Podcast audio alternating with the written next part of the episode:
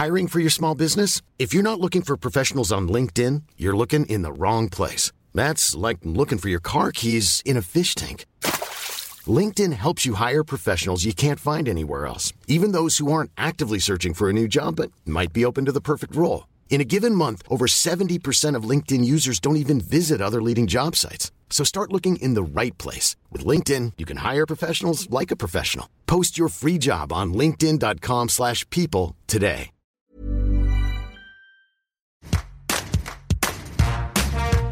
Bonjour, c'est Anne-Laetitia Béraud, bienvenue dans Tout s'explique, le podcast hebdo Sexualité et Société de 20 minutes. Aujourd'hui, on s'intéresse à la littérature érotique avec Flore Chéry. Flore Chéry, elle est autrice, journaliste, créatrice des ateliers d'écriture, les écrits polissons et du salon de la littérature érotique.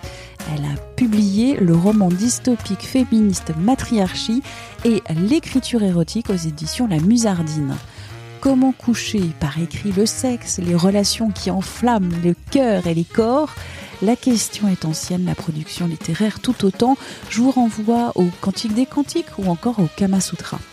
On va donc parler de littérature érotique avec Flore Chéry, de ce qu'elle est, de ce qu'elle n'est pas, du travail d'écriture, du vocabulaire, des niveaux de langage, de la place des clichés, des effets de cette littérature. Et avant de commencer, je tiens à m'excuser auprès de Flore et de vous, auditrices et auditeurs. Un problème technique lors de l'enregistrement empêche une écoute optimale de cette interview.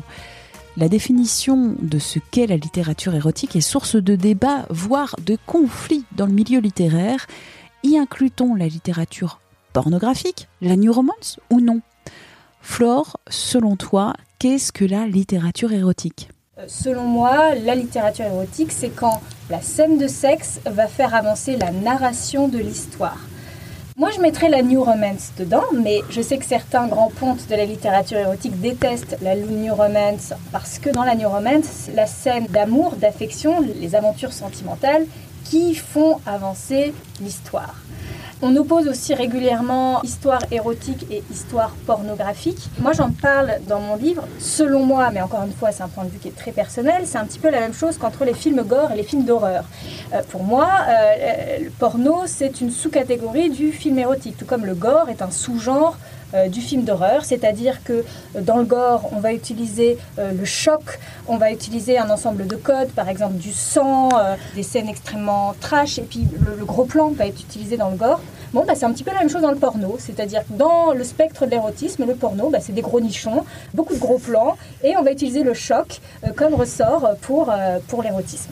Écrire le sexe, les relations sexuelles, les caresses, les soupirs, la pénétration. Comment on fait pour écrire, vraiment à arriver dans le travail d'écriture sans que ce soit un manuel d'anatomie, ni que ce soit des sous-titres d'un film porno ? Très souvent, la première erreur que font les personnes quand elles écrivent de la littérature érotique, c'est qu'elles font un empilement d'actions. Je me suis déshabillée, j'ai enfilé le préservatif, j'ai pénétré mon partenaire, j'ai joui, je me suis retirée, j'ai fait un câlin. Empilement d'actions, commentaires de matchs de foot, c'est vraiment ça la principale erreur que les gens font. Moi, le premier conseil que je donne, notamment dans l'écriture érotique, c'est d'utiliser trois formes de description très différentes. La première, c'est la description visuelle. Qu'est-ce que le narrateur voit devant lui ? Une belle femme ou un bel homme ? Qu'est-ce que le narrateur ressent ? Est-ce qu'il ressent du chaud, du froid, du bien-être, du mal-être, etc. Troisième type de description, la description émotive ou même l'enjeu émotif. Est-ce que c'est de l'ennui ? Est-ce que c'est du dégoût ? Est-ce que c'est de l'amour ? Est-ce que c'est de l'empressement ? Est-ce que c'est de la haine ? Quel est l'enjeu émotionnel qu'on va venir greffer autour de la scène de sexe ? Quand vous variez ces trois formes de description, déjà, vous avez quelque chose d'un petit peu mieux qu'un empilement d'actions simples et basiques. Moi, ce que je conseille quand on ne sait pas écrire, c'est d'utiliser le jeu pour le narrateur, parce qu'au moins, on se cantonne à la pensée simple du narrateur. Donc, ça oblige aussi à se mettre dans les yeux du narrateur. Et donc, quand on est dans les yeux du narrateur, on ne sait pas ce que voit le partenaire. On est obligé de décrire ce que voit le narrateur, ce que sent le narrateur et ce que pense le narrateur. Et ensuite, sur les niveaux de langage. Je voyais dans Matriarchie, tu utilises chibre. Alors, pourquoi on utilise plutôt pénis, verge ? Mes quatre personnages, puisqu'il y a quatre personnages qui prennent la parole dans Matriarchie, ont des niveaux de langage assez différents et leur mettre des mots différents dans la bouche me permettait de renseigner un peu mieux la psyché du personnage. Et en parlant de personnage, c'était une dépêche de l'AFP de mai 2021 qui dit que le cliché de l'amant milliardaire fait toujours les beaux jeux des éditeurs. Alors on a évidemment dans cette catégorie 50 nuances de grey, évidemment avec Christian, Histoire d'eau, aujourd'hui 365 jours. Qu'est-ce que c'est ce cliché qui fonctionne toujours ? C'est une écriture un peu à la Harlequin, c'est une écriture schématique. C'est une écriture très très très codifiée qui fonctionne, je pense, sur beaucoup de femmes, mais peut-être qu'elle fonctionnerait sur beaucoup d'hommes aussi, c'est parce qu'elle est marketée pour des femmes.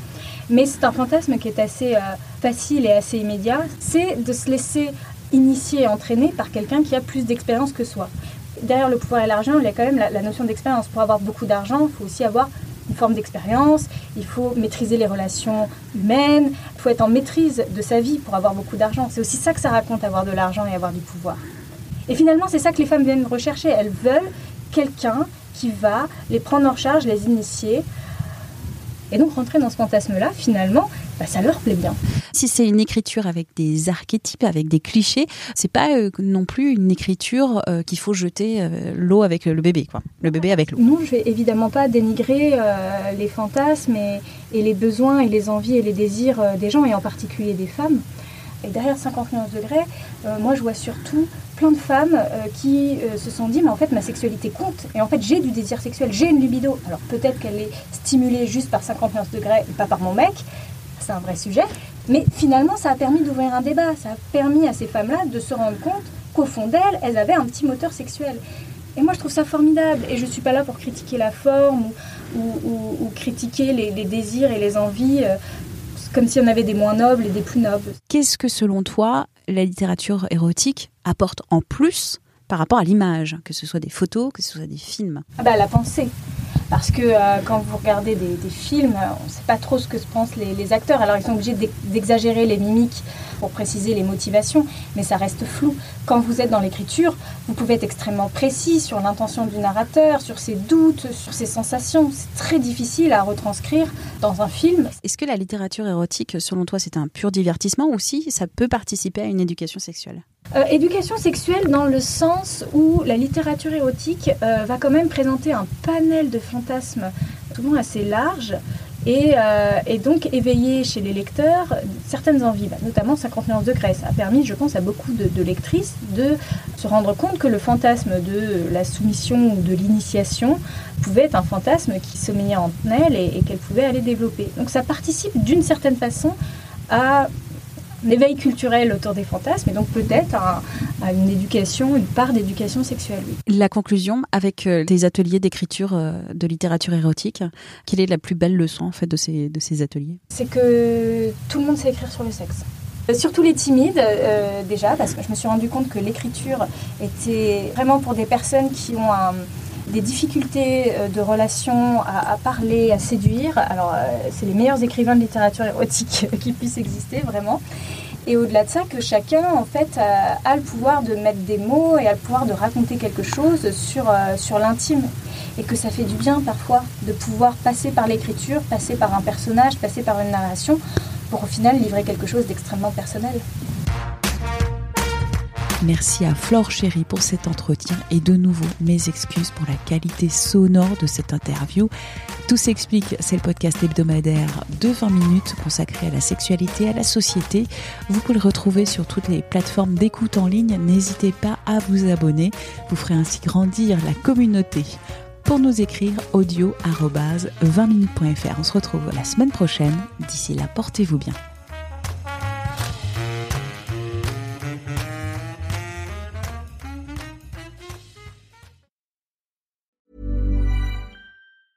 Planning for your next trip?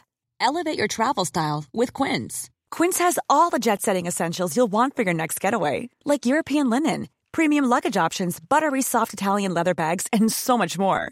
And it's all priced at 50 to 80% less than similar brands. Plus, Quince only works with factories that use safe and ethical manufacturing practices. Pack your bags with high-quality essentials you'll be wearing for vacations to come with Quince. Go to quince.com/pack for free shipping and 365-day returns.